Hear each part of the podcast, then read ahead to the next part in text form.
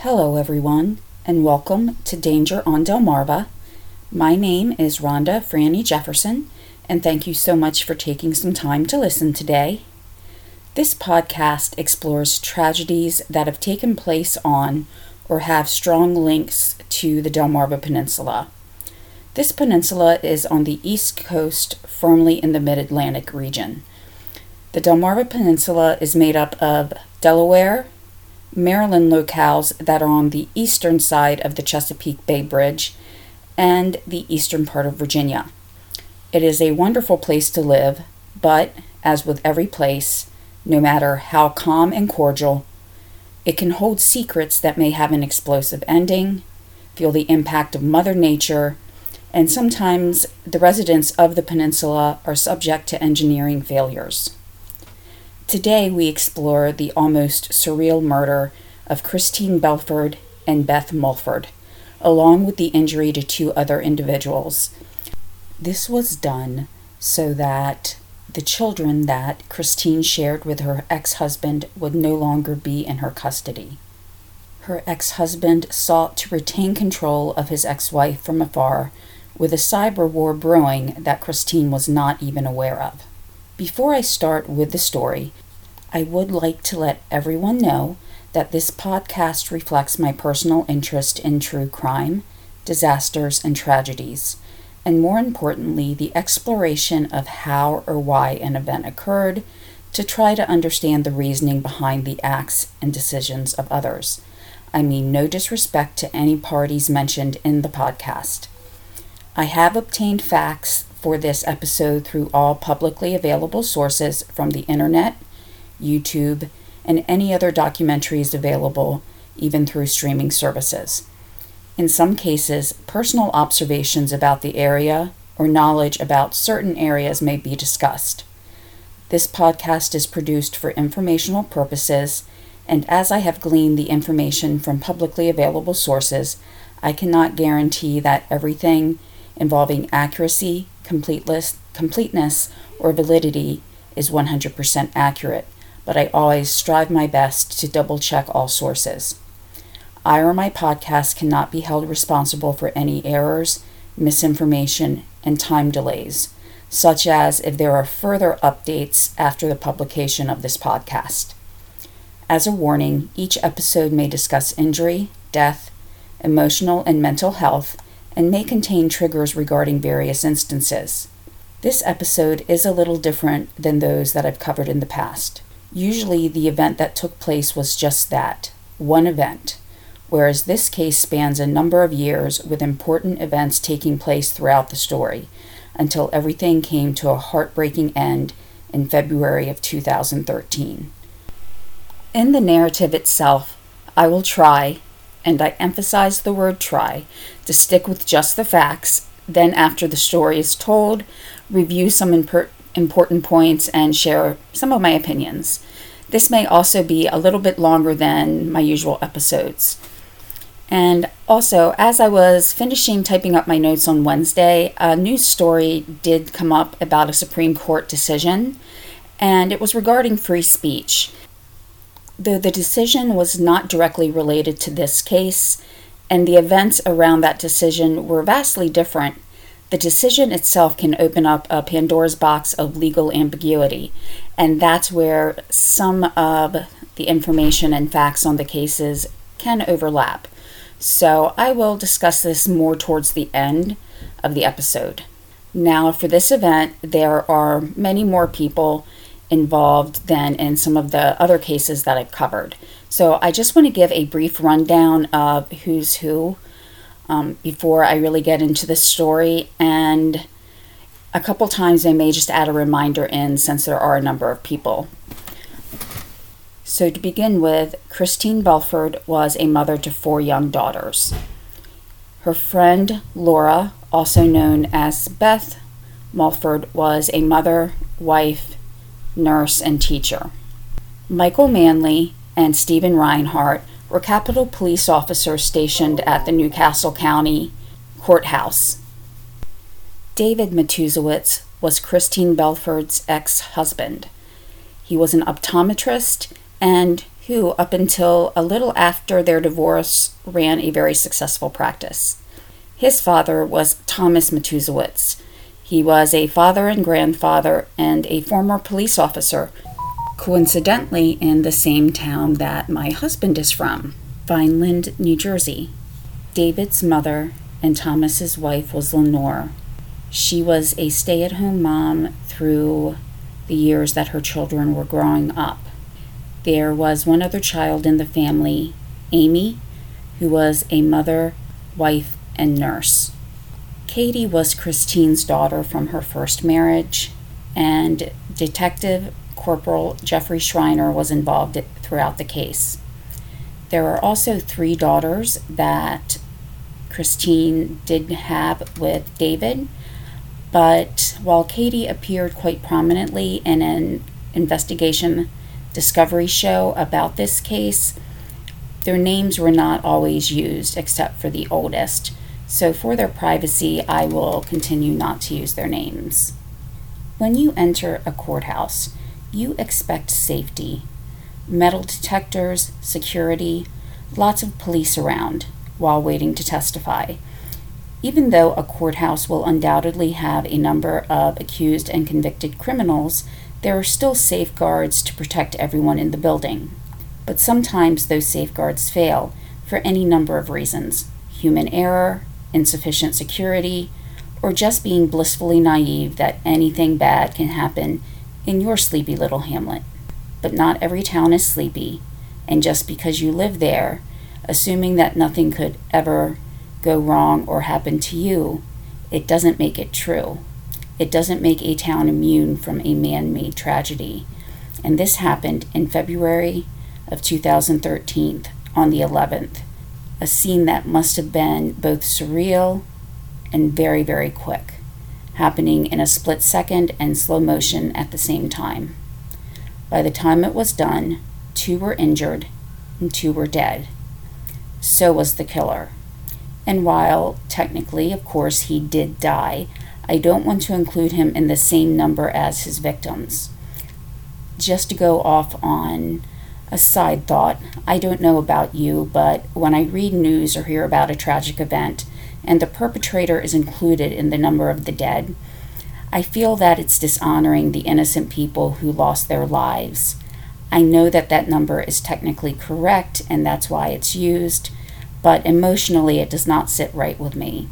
Someone who takes a life should not be included in the number of victims, but this is just my opinion.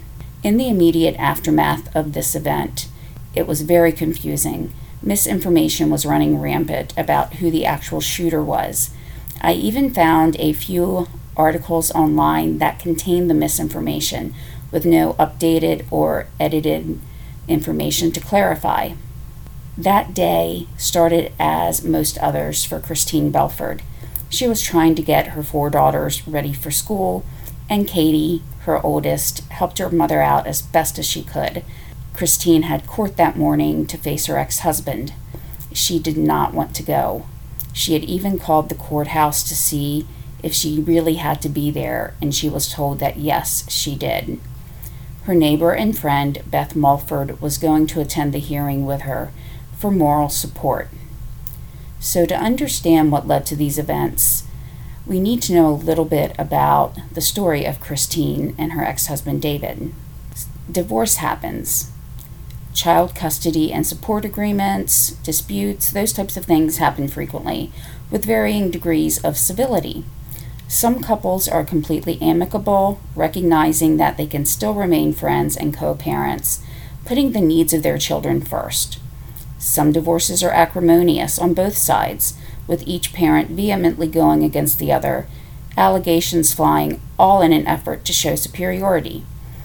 Then there are the ones where one parent falls on the side of the children and wants to do everything that they can to remain friends or at least civil with their ex partner. But the other parent falls onto the side of maintaining control and power. And this is what happened on that day. Again, at least in my opinion. There really wasn't much information about Christine's younger years. What I did hear from an episode of Evil Kin on the ID channel, season 4, episode 1, is Christine didn't necessarily have a horrible childhood by the description, but it was not a stable one. Her parents' relationship was on again, off again, leading Christine to, st- to seek stability in her adult life. I will also be using this episode of Evil Kin for a source for a lot of the backstory. Christine and David met in his optometrist office. She had become an employee in the office and she had just gone through a divorce. She had her daughter, Katie, to take care of as well. David was very close with his family. His father and mother, Thomas and Lenore, stopped by the office frequently. They had been married over 30 years and had two loving children. David's sister, Amy, was a nurse. She was married with a child of her own also, and she would stop by her brother's practice often as well.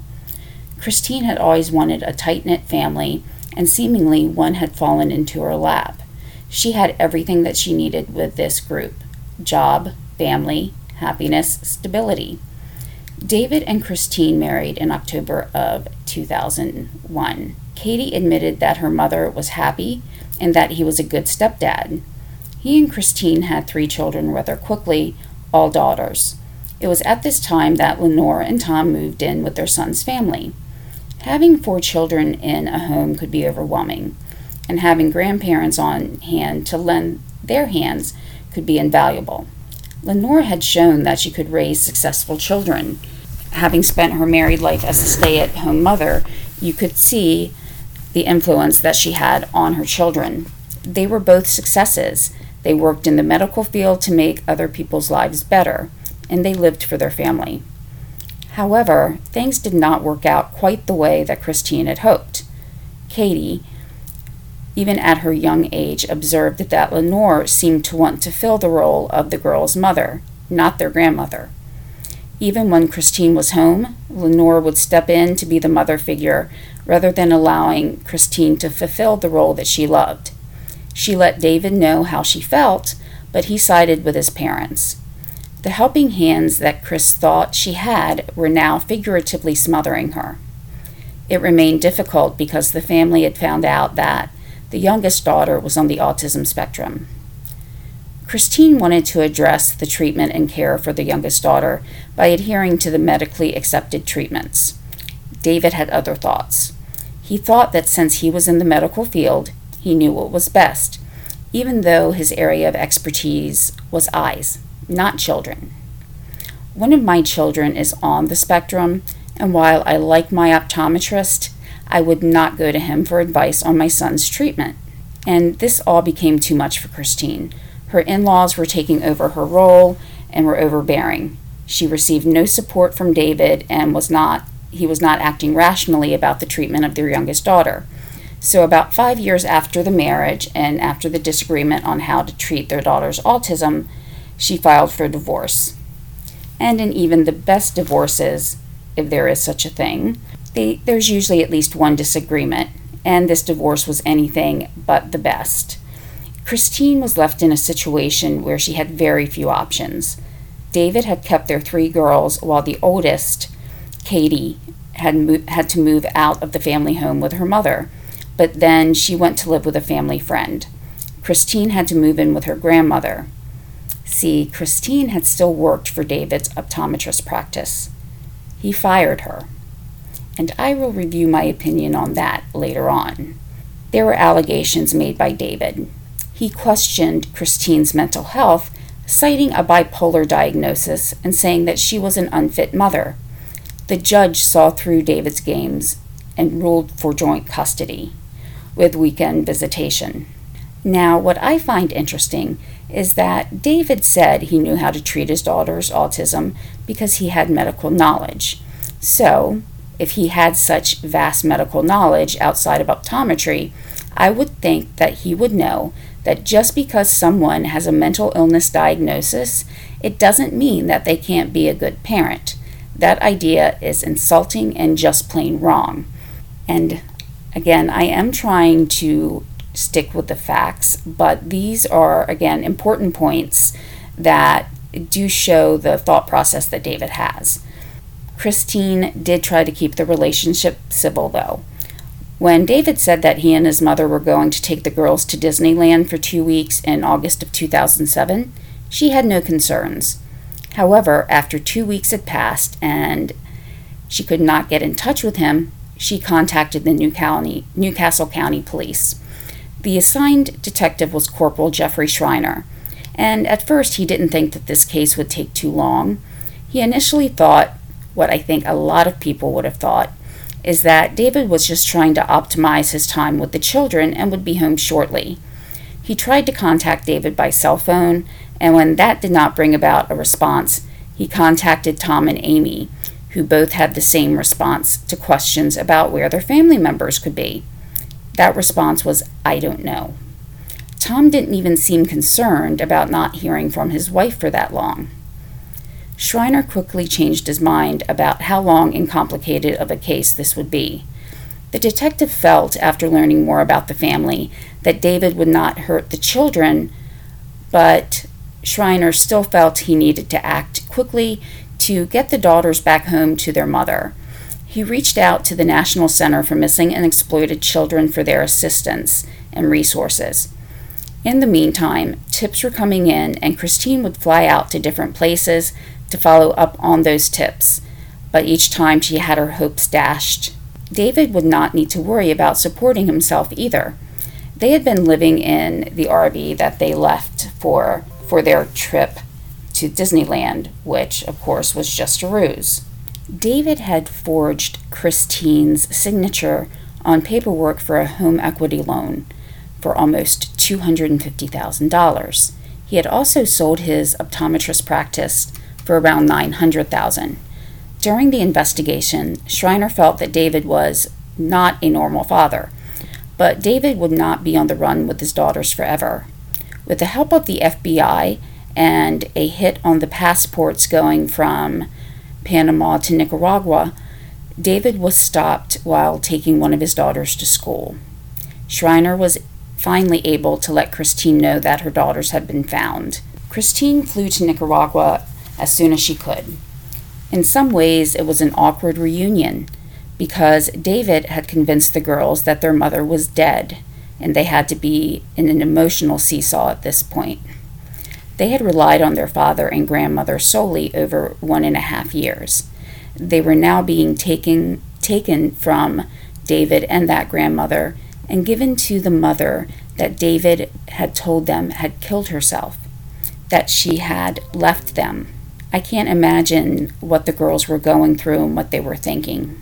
So, after David was apprehended, he came up with a new defense, stating that Christine was sexually abusing their oldest daughter. Just to clarify, this was not Katie, but the oldest daughter that they had together. During the custody battle, he did not bring this up, nor did he contact the police, Children's Protective Services, or even file a motion to end joint custody, at which time he could make these allegations. He just took the girls and ran. He was not believed again because there was no evidence of abuse and because he had not made these allegations before in an effort to try to protect his children, they did not seem valid. David was charged with international parental kidnapping and bank fraud because of the forged signature on the home equity loan, and he received four years, five months. Lenore was charged with child endangerment and got 18 months. Christine was relieved while they were in jail. While initially she had been very amicable about custody and did not want to deny their fathers access to the girls, now she knew that she had to step up and do what she thought needed to be done. She filed to have David's parental rights terminated, and she hoped to have everything taken care of while they were in prison. However, Amy and Tom were still free, and this added to Christine's stress level. Tom and Amy had moved to Texas while Lenore and David were on the run with the girls. They didn't bother to tell Corporal Schreiner, by the way, but if my son, wife, and grandkids were missing, I would make sure that the detective knew where to find me and how to contact me so he could give me any updates. Moving and not notifying the detective was a huge red flag. During this time, an ex girlfriend of David's reached out to Christine on social media. Her name was Tabitha Wren. She provided support and comfort to Christine. Or so Christine thought. Tabitha was still, for some unknown and unimaginable reason, still in David's pocket. She was able to glean information about the girls, find out where they were going to be, sometimes even procuring pictures. Tabitha was a real estate agent and was even able to get another agent to provide information about Christine's house. I could not find anywhere if she was ever charged with anything, but it provides food for thought. Should there really be any punishment for something like this? Does it cross the line? Really, what punishment should be held for something like this? Lenore was released in September of 2010. During the time in jail, she had still been able to attack Christine. She would send letters to people saying that Christine was abusive, and now that she was out, she and Amy started to mount a campaign against their ex in law. They would post videos online saying she was unfit to be a mother, making allegations of sexual abuse, and even getting video of the girls while they were in public. The campaign grew as emails, letters, or videos were sent to churches, neighbors, schools, saying that Christine was unfit, mentally ill, and abusing her oldest daughter. David was released after three and a half years in April of 2012. His parental rights had been terminated, which in essence terminated Lenore, Tom, and Amy's rights. Chris was fearful. She knew that they would be angry, so she installed security cameras, got dogs as pets, and kept bats and knives around the house for protection. Meanwhile, in Texas, David's life was not going well. He had been sent to a halfway house close to his parents' home in Texas. He also found that he did owe $60,000 in child support. He decided to fight it and filed a motion in Delaware courts to do so. He did receive permission from his probation officer to go. So this takes us to February 11th, 2013. Christine was nervous, and she really didn't want to go, but she knew she had to. Laura, or Beth Mulford, was a mother, wife, daughter, friend, and was dearly loved. She was a compassionate nurse and educator. In her career, she had served as a nurse, an inpatient safety coordinator at a pharmaceutical company, a school nurse, and she also taught nursing classes. Her life was devoted to others. She was there to lend support. David and Tom got to the courthouse a little early. Lenore did not go to court. David went through the doors, then stood in line to wait for the metal detectors, which he cleared. At around 8 o'clock in the morning, the courthouse was very busy. People were coming in for cases, some of the staff was just coming in, and it was probably the busiest time of the day. As Christine and Beth walked through the doors of the courthouse, they did not have time to respond or react to what happened next. Thomas Matusiewicz had shot both of them two Capitol police officers that were there fired in response, hitting Thomas but not critically. These officers were Michael Manley and Stephen Reinhardt. Thomas went out the front door and shot himself.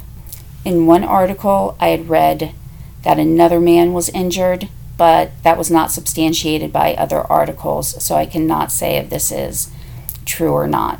Corporal Schreiner heard the radio call about the shooting at the courthouse. Of course, he went there immediately to lend help and support. When he found out the ID of the victim, he thought that the gunman had to be David. As he went to the body to view it, to his surprise, he saw that it was Tom. And actually, numerous reports at first indicated that David was the shooter. Admittedly, I've always been a little confused about this case until I started researching this. The first image that comes to my mind when thinking about this episode was a picture that I'd seen of David, not Thomas. But then I would hear pieces of information about the actual age of the shooter and know that it did not match up to Thomas's picture. But it just always pops into my head automatically. The mistake, as far as who was reported originally to be the shooter, um, is believed to be from an anonymous police source who provided the wrong name. But early on into the investigation, more people than just the police thought that the shooter had to have been David. David had tried to slide out of the courthouse to avoid questioning, but he didn't know that the detective on his original case was there. Schreiner caught up to him, and David acted like he knew nothing about what had just happened. He acted as though he just showed up and then all of this had happened around him, that he didn't know that it was his dad that had killed his ex wife. He apparently didn't even know she was dead, or at least that's what he expected everybody to believe. I, I'm thinking about this as a daughter. If this happened at a location where I knew my parent was at and I had heard gunshots, I wouldn't want to try to find my parent in the aftermath of all this commotion.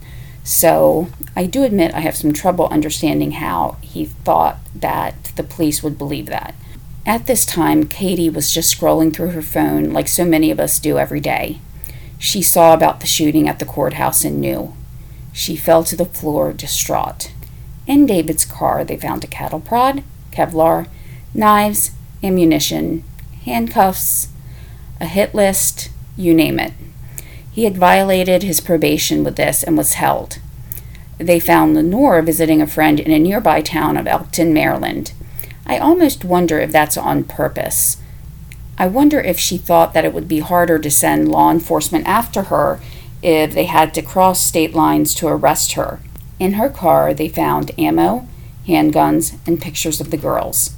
There was immediately an order put in place that Lenora was to have no contact with the children. Amy, David's sister, filed for custody. Yes, you heard that. Amy filed for custody. The courts, or nobody for that matter, believed that Lenore and David were not involved. Amy was also a source of stalking um, her sister in law. Subsequent to the shooting, law enforcement found letters from David while still incarcerated directing his sister on what to do to leave information on public websites accusing Christine of sexual abuse and being an unfit mother. They even set up a website and YouTube channel themselves. They sent supposed results from polygraph tests and letters to around 20 people to show that they were telling the truth about the abuse, even though the daughter herself said she was not abused. Christine wrote to her family court attorney after David's parental rights were terminated. Here is a quote from that letter David has nothing to lose at this point. He has lost everything. He may allow me to survive, to suffer. I may survive long enough to watch the girls be harmed. I may even go missing. All of this could be possible. The following cases against David, Lenore, and Amy would be landmark cases in the ever changing world of technology and how it changes our lives, both good and bad. A statute called cyberstalking resulting in death had been around since 2006, but there had never been a conviction. There would be two after this case was done. In all, Lenore and David were charged with conspiracy to commit interstate stalking, actual interstate stalking, and cyberstalking resulting in death. Amy was only convicted of conspiracy to commit interstate stalking and cyberstalking resulting in death. They all received life sentences. Amy's lawyer tried to argue that she should have not gotten the life sentence. He felt that the sentence was too harsh. Given that Amy was not charged with the other crimes, mainly because she had not actually traveled with the rest of her family to Delaware, during the trial, the jury was asked, and I quote, determine whether Belford's death was a reasonably foreseeable result of this campaign, and whether her death could be expected to follow as a natural consequence of her previous participation, her in this case being Amy. He continued that a credible argument could be made that the father acted on his own in killing his ex daughter in law, the judge wrote. But still, her participation was inextricably interwoven in the lead up to the double murder, the judge said. She should have known a murder was bound to happen at some point or another, whether she was aware of the specific plans or not, he basically reasoned. So Amy's conviction did seem the one to be the one that was most wrought with questions. She had never typed the words murder or death or shooting. She didn't travel with the family. But in my opinion, and in the opinion of the jurors, she knew she was still guilty. However, something else that occurred was that as the family was leaving for Delaware, Thomas left a note for Amy detailing his funeral arrangements. Reasonable and foreseeable result was a term that was used a few moments ago. I think that given her involvement in the attacks on her sister in law online and knowledge of how the whole family felt, coupled now with a letter detailing funeral plans, this would lead any reasonable person to see that something bad was going to happen. So now we know what happened and who the players were, and this seems like a very clear case of who the bad guys were and weren't. So, just some points that I found interesting in this case and some of my thoughts on those. As with so many cases, the lives of the murderers are showcased more than the lives of the victims. More history and in depth analysis is done about them because, on a criminal and psychological level, there is much to be learned. Professionals take what they learn to both try to prevent something from happening again and to learn more about the criminal psyche to profile future suspects of other crimes. At least this is what we can tell ourselves. Or we can also face it that scandal sells. Scandal draws us in, and by comparison, we can feel better about ourselves. By the way, I'm not a psychologist or have anything more than a couple of college courses on the subject, but from my observations in general, I feel pretty confident in saying that scandal sells. And in many cases, it's the murderer and his accomplices that seem more scandalous. When I searched for Christine Belford to try to find out some more information, I got tons of results. Unfortunately, it was the wrong Christine Belford. There is an actress, one who I've seen in dozens of shows. You know, one of those actors that you see in loads of shows or movies, but you don't necessarily know their name. Even an online article for the Christine Belford involved in this case had a picture of the actress. I was going to have to be very careful about what I looked up, and even adding words like Delaware, the abbreviation for Delaware, or courthouse did not help narrow the search. I tried to even find her obituary to glean some information, but even that was scarce. Another thing that I could not find a lot of information on was Amy's child. Now, this may be because the child was a minor, and I feel very, very badly for that child as well. And other than being mentioned at the very beginning of the Evil Kin episode, there were no further mentions. I did happen to find one article where her husband was interviewed after the events, and he said that he had seen his father in law about a week earlier. So I would think that when she moved to Texas, her husband and child came too.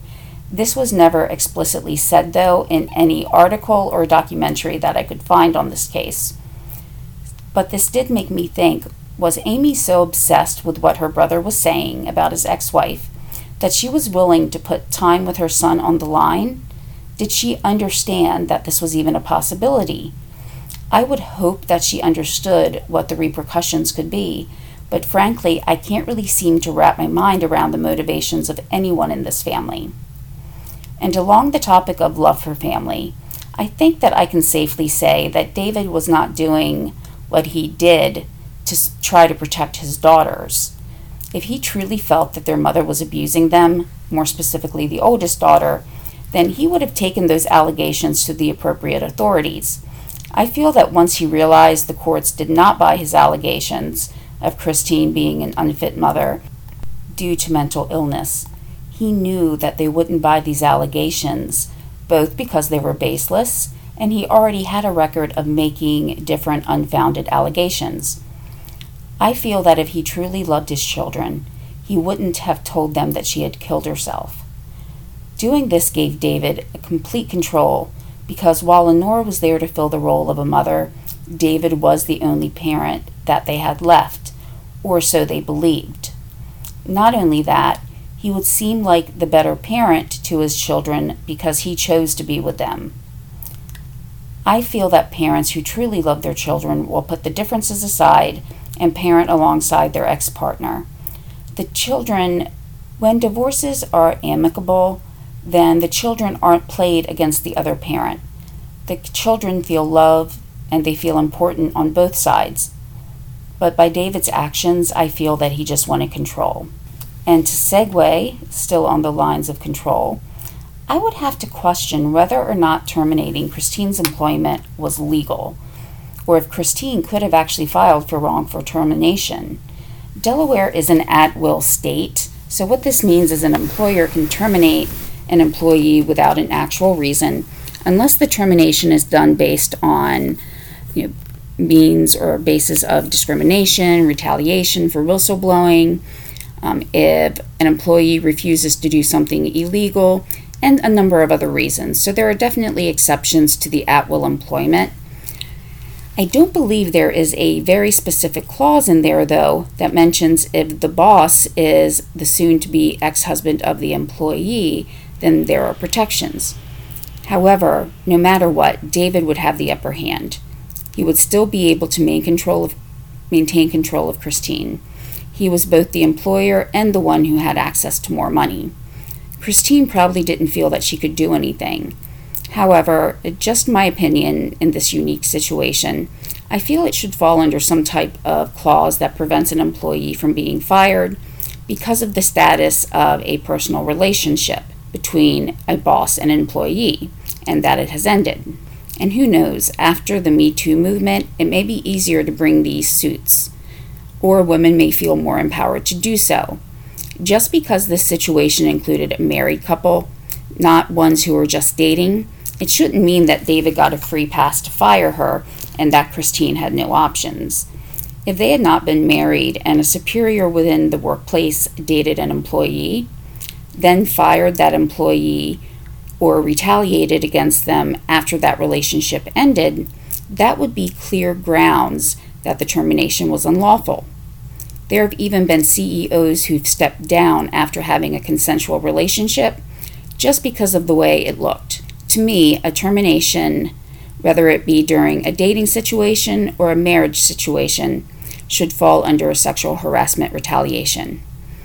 Though this was not an overt, observable action within the workplace, such as telling lewd jokes or having suggest- suggestive pictures up on the wall, the fact that she filed for divorce and would no longer be in a relationship with her boss should lead to the protection of employment. If David did not feel that they could work together amicably, he should have contacted an attorney to see what options he had. I'm not an attorney, so I don't know what offerings they could have made we also don't know if Christine would have still felt uncomfortable working in that workplace, but I feel there should have been options for her, whether it be a severance package or hours where she would not come in contact with David, such as working from home to do medical billing or coding, things like that. This just does not seem right. He could have just acted like an adult and treated Christine with respect while she was in the office. Based on how she handled the custody situation before he kidnapped the girls, I believe she could have treated him with respect. But he needed to maintain his control even after she filed for divorce, so this way he was able to dictate at least the one place that she would not be able to work. So, what lengths did David's family try to go to to prove that Christine was an unfit mother. They even sent out copies of polygraph tests. These tests supposedly showed that they weren't lying about the abuse, but I have a lot of questions about these. Which members of the family were polygraphed? What questions were asked, and how specifically were they asked? How long had the polygrapher been doing the polygraph tests? In this scenario, I'm actually going to give Amy and Lenore and Tom the benefit of the doubt in that they truly believe David's claims. In no way am I excusing what they did, but what I'm saying is in, reg- in regards to the polygraph test that Amy, Lenore, and Tom could have actually passed them because if they truly believed the allegations that David was saying, when the polygrapher asked the questions, they were answering truthfully to their knowledge. Also, the wording of the questions would be very important, such as if a question said, Did David tell you that Christine was abusing the children? They would answer yes, but it's not actually, in my opinion, passing a polygraph test. It's all based on hearsay in that case. David could have spun a web of lies very masterfully. He may have had his family believing that these allegations were true, and if he had convinced them, and why would they not believe their son and brother, then they would pass the test. Or the questions were phrased in such a way that it wouldn't make it seem they passed the test. But, going back to technology again, I've also heard that there are companies that will actually print out results of a polygraph test and make them look legitimate. There is another person who's been arrested for murder, Letecia Stauch. She is the stepmother of a child named Gannon Stauch. He went missing and was later found deceased. Before he was found, Letecia tried to prove that she was in no way involved in his disappearance. She tried to provide results of a fake polygraph to reporters, but what she did not count on is the fact that there were even some things that a fake polygraph site would not do.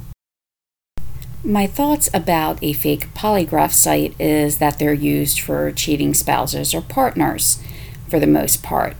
In the case of Letecia Stauch, when a supervisor at the company saw the test and the questions that were included, he or she blocked it from being delivered.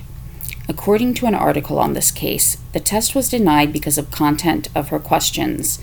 Quote, a rep- representative with the company told her they reserved the right to not send the report if they believed it was in connection with illegal activities. So, if polygraph results were sent out, were they passed because David's family believed him when he made allegations? Were the questions asked in such a way that his family wouldn't be lying? Or could they have been bought off a site such as the one that Letecia Stauch had tried to use? Now, this case immediately brought to mind another case. The case of Jenelle Potter has been covered pretty frequently, at least on some of the sites that I visited and in some of the media, such as documentaries from Investigation ID and YouTube. The Jenelle Potter case is extremely convoluted. If you're not familiar with it, I'm going to try to explain it as straightforward as I can. There are some interesting parallels in the stories, but then also some major differences. If I can, I will try to find a very comprehensive documentary or article to link it in the description of the podcast. So, a lot of this information, though, what I'll be saying over the next few moments, are actually just things that I know from all of the documentaries and reading that I've done. In the Jenelle Potter case, she had a crush on Billy Payne. Billy had started a family with Billy Joe Hayworth and had no interest in Jenelle romantically. Jenelle did not want to accept this at all. What she did is she started to send emails to her family, her mother and father, who she lived with. She had been very sheltered in her upbringing. And in these emails, she was a CIA agent. And she was letting Jenelle's parents know that Jenelle was being harassed because basically she was too pretty and everybody was jealous the CIA agent talked of all the bullying that she was receiving and that Jenelle was in danger from Billy Joe Hayworth and Billy Payne. The CIA ag- agent said that he knew someone had to do something to protect Jenelle. During this time, though, Jenelle had actually started dating someone named Jamie Curd. Jamie was actually Billy Payne's cousin, so that just adds another layer to this story. So, in essence, there were a lot of times where Jenelle would go to her computer, which was shared by her mother and father, type up a letter, or I'm sorry, an email, send it to her mother, and later that day, her mother would go to the same computer, check her email, and see that there was this message from a CIA agent. Yeah, um, her parents actually believed this wholeheartedly. So did her boyfriend. And she had them so convinced that you know that she was in danger, and they decided to act on something. Um, even one time there was a brick or a rock that was thrown through the window, and I believe it had one of their names on it, had one of um, either Billy Joe or Billy's name on it. So, you know, a lot of things did not make sense. Um, pretty much everything did not make sense. Um, Jenelle used Facebook as a way to harass um, Billy Joe Hayworth and Billy Payne. They were just trying to raise their family. They had a little boy and they were just trying to be happy. And this woman, whether it be because she wanted drama, she, you know, wanted to manipulate things, uh, she was narcissistic, or any of those reasons, she ended up creating this story using Facebook and email that somehow was so believable, at least to her parents and her boyfriend, that they killed Billy Joe Payne. I'm sorry, Billy Joe Hayworth and Billy Payne. Now, looking at this from the outside, I think all of us can see that none of it made sense. You know, why would the CIA agent who, you know, is trying to protect the world, theoretically here, be interested in someone who's being harassed on Facebook? At least that's the story that Jenelle told through her fake CIA agent. She had actually even used the name of a former classmate as the agent. So, you know, there were some similarities in the fact that Jenelle and David both were able to convince their loved ones that there was a danger, in Jenelle's case to herself, in David's case to his children. And their family members believe them without doubt. And I, I just can't wrap my mind around something that would make someone pick up a gun or do whatever eh, to kill someone based on allegations that they have not seen themselves. First of all, go to the police, go to you know whoever that you can go to report this, but it's never okay to resort to violence in anything. You know, it's just very hard to understand how in both cases that someone was able to just so expertly manipulate everyone that innocent people ended up losing their lives. I think David's pleasure came from pulling strings. It was like he was a puppeteer. If he, in my opinion, had loved his children, he would not have acted as he did. True love would mean not taking children away from another loving parent or that parent away from the child. Christine terminated David's parental custody because she felt it was in the best interest of the children after what he had done. He had shown complete disregard for the mental well being of his children by telling them that she had committed suicide. I think it's hard to get into anybody's head who has done something like this. I don't think most of us could really think about manipulating our loved ones to an extent that we basically don't care what happens to the rest of their lives. David had to know that there was a possibility of either prosecution or, in the case of his father, death. So it makes me wonder if he was even capable of love at all. But I do have some thoughts on both of these cases and how they related to cyberstalking. I think the Jenelle Potter case fell more into the realm of cyberstalking. She actually used emails and Facebook to harass others to spread lies, and it seems like she to seem like she was in danger and being targeted. The internet was her main weapon. In David's case, he communicated with his family, those who would actually perpetrate the act, either face to face or by letter. He did not actually depend on the internet to create the whole scenario. While, yes, he used it as a tool, it wasn't the main thing that he used. If the internet wasn't there, he still used letters to try to convince people um, that his ex wife was a bad parent. So, you know, Jenelle Potter, her case, she did harass Billy Joe and Billy on Facebook. David really didn't need to do all of that. Um, Jenelle lived in a fairly isolated world and she needed to do everything by internet. David was not quite so isolated, and he acted in ways that did not necessarily need the internet. I truly believe that Christine's murder would have happened, internet or no internet. The location might have been different. Beth may not have been there at the time, or anyone else. There may not have been witnesses, but I still think it would have happened. I don't think that the murders of Billy Payne and Billy Joe Hayworth would have happened if Jenelle didn't use the internet. Now, some of my opinion to follow in this next part is going to go into a direction I really didn't think it would.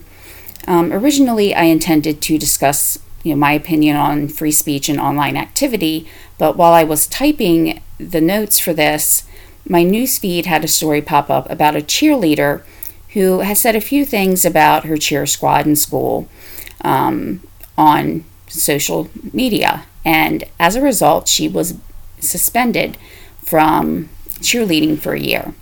The Supreme Court decided 8 to 1, so this was not even a close, you know, close call here, that the school overstepped their bounds. Basically, um, what she had said was F, using, of course, the full word, um, F cheer, F softball, F everything. And so, as to whether or not the school overstepped their bounds, I think they may have. But at other times, I may not be as sure. I don't know what I would think if my child was receiving some of that information. If I was the one making the post, I would want to have all the freedom in the world to express my thoughts. If I was someone who attended that school and played softball, or if I was a cheerleader, I might see that post and it could upset me. You know, I might be friends with that person, and to see that they were putting down something that I loved, you know, that of course would upset a person. And so in those cases, my feelings might be that the poster shouldn't have had that much freedom. But it also depends on what's said in a post. This whole cheerleader case can open up a Pandora's box of what can be said outside of school. As the Supreme Court was making the decision on just this topic, and they did keep strictly to this topic, it could lead us down yet another proverbial rabbit hole. The Supreme Court even admitted that there does need to be some oversight and action by schools in regards to what's said on social media but that would have to be hashed out later because they were ruling just on this case. The Supreme Court said that in terms of cyberbullying that I quote from an article here, specifics of those circumstances would need to be sorted out in future cases. End quote. So until then, schools are left walking on eggshells. And so I guess it's good that it's summer break right now. The Supreme Court gave some direction that was about as clear as mud. And no offense meant to the Supreme Court on this, truly. Like I said, they made a decision on the case that they had, and that's what they do. The case presented to them was a narrow focus, and they ruled on that. But technology is advancing at sometimes alarming rates. By the time that law can catch up to one new technology. Another one may have been invented or updated, and that makes the previous technology obsolete, which then means it will take some time for the law to catch up on that. The law always seems to be just one step behind, and sometimes even more, because new law is not made unless a case is filed about a certain type of technology or social media so when schools start up again and there's something said on social media that many feel should not be said, there could be legislation to follow. Some people might be railed against. Then the same thing could be accepted by another half of the people. You know, when I started to write an opinion on this, I really wrote about 10 to 12 pages on this topic. I was very analytical in the case and you know, it was being very detailed, but then I took a step back and realized that while some fundamentals about the internet usage may apply here, it is a completely different topic. It would be interesting to see, though, how laws change or and are adapted to fit the current technology and how quickly those laws can be adapted as tech is evolving. To tie this back to Christine Belford's case, some people actually see that the Matusiewicz were actually martyrs. I'm not going to say the name of the website, but while I was searching for information, I came across this site and I don't I'm not saying the name so that I'm not driving traffic there. I really don't want to endorse the site at all. But basically from the title of the site, I you know, clicked on it, and I thought I was going to be reading things about how Christine was strong, how you know she was trying to stand up against someone that was controlling her, that she did everything that she could try to do to protect her family. But I was very wrong. This site boasted some type of conspiracy theory that I really couldn't make sense of. And the conspiracy even pointed back to a very prominent legal and political family from Delaware. Um, at this time, one of the members of that family was the Attorney General. Um, the family was not the DuPonts, so I'll just leave it at that and you can probably figure out what family it was. However, this is that site's right to free speech. The site, in my opinion, could easily mislead impressionable people down the wrong path. But at the end of the day, each person makes their own decisions and they have to live with the consequences. So, just as I feel that David was the mastermind in all of this, that he is the most culpable because he was the one who was you know, making up lies and allegations, Thomas, Lenore, and Amy, they made the decisions to do what they did. They would not be in jail or have committed those actions without David's influence, but he did not force them to act in that way. They each made decisions that shattered so many lives, and they need to pay the consequences. So, just another few points to end. I reviewed security measures for the New Castle County Courthouse after the events of February 2013. There really haven't been that many changes. There was a door that glass had been shattered during the shooting, and so while it was being repaired, it was blocked off by um, a wall. Even though the glass has been repaired, that wall remains there with a picket fence on the other side. The door had previously been used for people to quickly access the lobby so that there were no long lines outside of the building, but that door can no longer be used. People cannot linger in the lobby as before. And what this means is if you're, let's just say you were there and you're waiting for a ride, it's raining or snowing, you have to stand out there in the snow. Long lines can occur when jurors are trying to get into the building. Each one of them have to go through security. So, a lot of the people who work there do have some negative feelings about the door being blocked. However, the courthouse has implemented an alert type of system for each cases. Um, they can flag cases which they feel will be highly emotional. On the one hand, this is a step in the right direction, but on the other, that really is a subjective claim, you know, for someone to look at a case and say, I feel that this one is going to be highly emotional.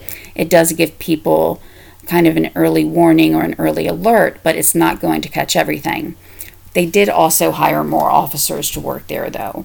The two that were shot during the events of February 11th, 2013, who were the officers, they did return to work shortly after the incident in review of the lower two counties, though, Kent and Sussex, the courthouses are inadequate. Um, in the lower parts of the states, um, let's start with the Georgetown Courthouse, which is the one I'm very familiar with. I've been called for jury duty into that building five times. Um, I did have to go in four times, and in one case, I actually was an alternate juror. That case was dismissed very early on. It was, um, or actually a mistrial. But that building prior to 2013 it was a little easier to access, but it's really not adequate for the growth that Sussex County has, you know, has experienced. Before 2013, it was very quick getting into the building. After 2013, the jurors were basically huddled in a different entrance while it was raining, with a security guard giving us a briefing on what we were about to go through. And I have a couple of medical devices um, and implants that I had to tell them about. You know, that let me into the building a little bit earlier because they take a couple of you know, precautions in regards to that. But still, everybody else was waiting in inclement weather. But even more alarming, there have been cases where defendants were sitting behind the receptionist instead of in some type of holding cell. Um, that is really, really scary. Um, Kent County Courthouse still, you know, like I said, it's not really adequate in the growth that we've experienced. The security really, it's, it was updated, but a lot more needs to be done. And the governor has allocated over $17 million to try to update the two courthouses. Um, that money has already been earmarked, but that was done seven years after the event. Um, this that was done in 2020. So, what led to this whole case and the events that happened in the New Castle County Courthouse? We may have to ask ourselves does this happen often? I know personally a mother that has been through a horribly tragic scenario regarding custody. I'm not going to go into that because you know, there's personally myself, it's still very hard to talk about. But when I was writing this, I also saw another headline about a father his, killing his children, pretty much to hurt his ex. I think to most people, the idea of doing anything such as this is completely alien. The ideas of doing any type of harm to someone intentionally is beyond most people's purview. Um, you know, I'm not talking about self defense or defense of another, anything like that. I'm talking about, you know, cold calculated murder. I don't think we can ever truly understand the whole psychology in this case. You know, like I said before, David was like a puppeteer. He was pulling the strings of every person in his family. They still hold the responsibility for their actions and deserve any and all punishment that they get, but David is the one that masterminded everything. Christine tried to do everything right in this case, at least for my understanding of what she could do. When she saw the relationship dying and knew that it was a controlling relationship, she got out. She tried to remain civil during custody battles. She didn't fight him when he wanted to take the girls away on a trip. She never imagined that he was actually kidnapping them. She did what she had to do to protect her children, and this still happened. There were so many victims in this case. Christine and Beth's families were left heartbroken four girls lost basically their entire adult family their grandparents, their aunt, and mother, and their uncle too, because Amy's husband, I'm sure, is not able to be part of their lives as well. The girls are now living in an undisclosed location. Beth's children, husband, students all lost a compassionate woman. And those in the courthouse that day are now scarred with the visions that they saw sights, sounds, smells, all of these things can lead us back to a memory. And and that memory is scarred within that building and its walls. There are some attorneys who worked in that building for years who now feel sadness because of what happened. One thing that I would question is the length of the prison stay for both David and Lenore. Even though they were still corresponding by mail, he wasn't there with the rest of his family trying to pull the strings. Yes, he was the girl's father, but the court made a decision based on his actions and he had to abide by it. He brazenly spit into the custody agreement and caused unspeakable pain to his ex wife and stepdaughter. His original charge of a little over four years was not adequate. Plus, that four years included the bank fraud charge. Then, being released early was a slap in the face to the judicial system, in my opinion. There doesn't seem like there was nearly enough time served for what he did. No amount of time served can erase the pain that Christine and Katie felt for those months where they did not have their daughters and sisters with them. This event left a scar on the community. It caused more damage than we can ever really write or speak about. While some safety measures have been implemented in the northernmost county courthouses where this occurred, I'm more than a little shocked that more improvements or construction has not been done on the courthouses in Kent and Sussex County. These buildings stand as a monument to safety and security, and to have them left open for acts of violence, it can just make the community feel like they're not as safe As members of a community, though, what we do is we try to support those who are going through difficult situations. If you see something that doesn't seem right with a friend or a loved one, show concern, show compassion and understanding. Make sure that they know that you're there for them. In the description of this episode, I will link information to domestic violent website for information in case it's needed. Please don't hesitate to contact someone if you need help and you're in this situation. Last episode, I thought I'd written the hardest episode I'd had, mainly because of technical terms. But now, this episode has quickly surpassed the last one to be the most difficult in terms of understanding what happened, or at least trying to. One of the things I want to do with this podcast is to look at situations and events, break them down, and try to find ways to prevent them from happening again. I found this case to be very difficult in that area. Yes, maybe there could have been better security at the courthouse. Yes, maybe the sentence should have been longer for David. But as far as Christine is concerned, I feel that she did everything that she was supposed to do with the resources that she had. And it's just hard to get into the mind of someone like David and also the rest of his family to understand why they did what they did and to try to find ways to prevent something like this from happening again. This incident happened in the largest city in Delaware and though we're not the biggest state by land area, that was our biggest city.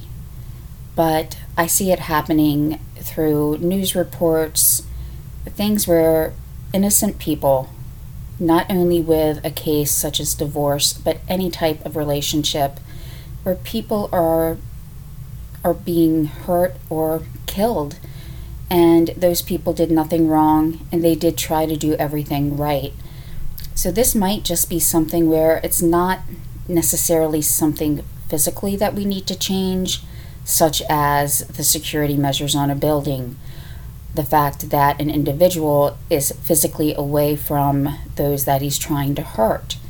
Maybe it needs to go deeper. Maybe it's looking for those signs that I mentioned earlier. Maybe it's an awareness of those around us and maybe opening our eyes that you know, even if we're in a good situation and a good place in our life, we may need to be there to support someone who's not. Like I said, be compassionate and understanding.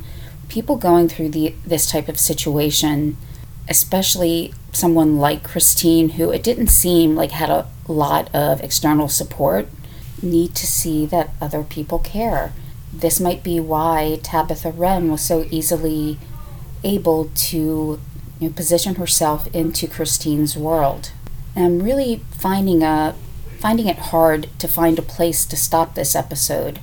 I'd really love to be able to give answers to say that everything has been upgraded in all the courthouses across the US or you know that everybody can treat each other civilly so that you know being a parent to a child will be the first and foremost goal, not trying to have more control over a situation than your ex partner.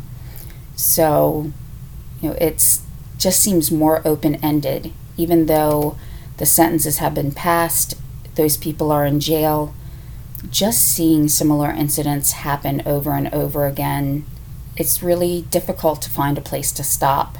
So, like I said, I will try to find some resources to link into the description if you feel like you need help or if you know someone who does, that you can provide that information to make sure they understand that they're not alone, that you know, if they do need to get out of a situation where they may not have the same resources as their ex partner, that you know, they can try to get that support from those around them. Thank you so much for listening today. I know this has been an extremely long episode, but you know, like I said, it did stem over you know, a period of years or a number of years, not just an event of a day or two. So, thank you for hanging in there. And If you like listening to this podcast, I'm going to ask if you can either like the episode or podcast on whichever podcatcher you use, or if you're able to make ratings or leave comments. What that does is increase the the chances of people finding the podcast. Um, I don't know what all the algorithms say, but I do know that increases the likelihoods that someone who is interested in this type of content can find it. I have not narrowed down specifically what next episode will be. Um, I have reached out to some detectives asking about some cold cases to try to bring awareness to those. Um, two I focused on because I saw their faces and they were so young and their lives were taken before they really had a chance to start. And in another, the case is over 40 years old and I think awareness needs to be brought to it so that if justice can be had while her loved ones are still here to see it, you know, I think that is something that we need to try to do. So, you know, when I hear back and get to work on those cases, I'll make sure to you know, give an update. If you haven't subscribed to my page, um, I will leave a link to it in the description as well. It's my Facebook page and that way I can when I put updates on there you'll be one of the first to see it. I also have um, my contact information such as my email, Twitter, and if you do have any case suggestions, probably Facebook or email is the quickest way to get in touch with me. And again, I really appreciate your patience on this episode, and I look forward to talking to you two weeks from now. Thank you.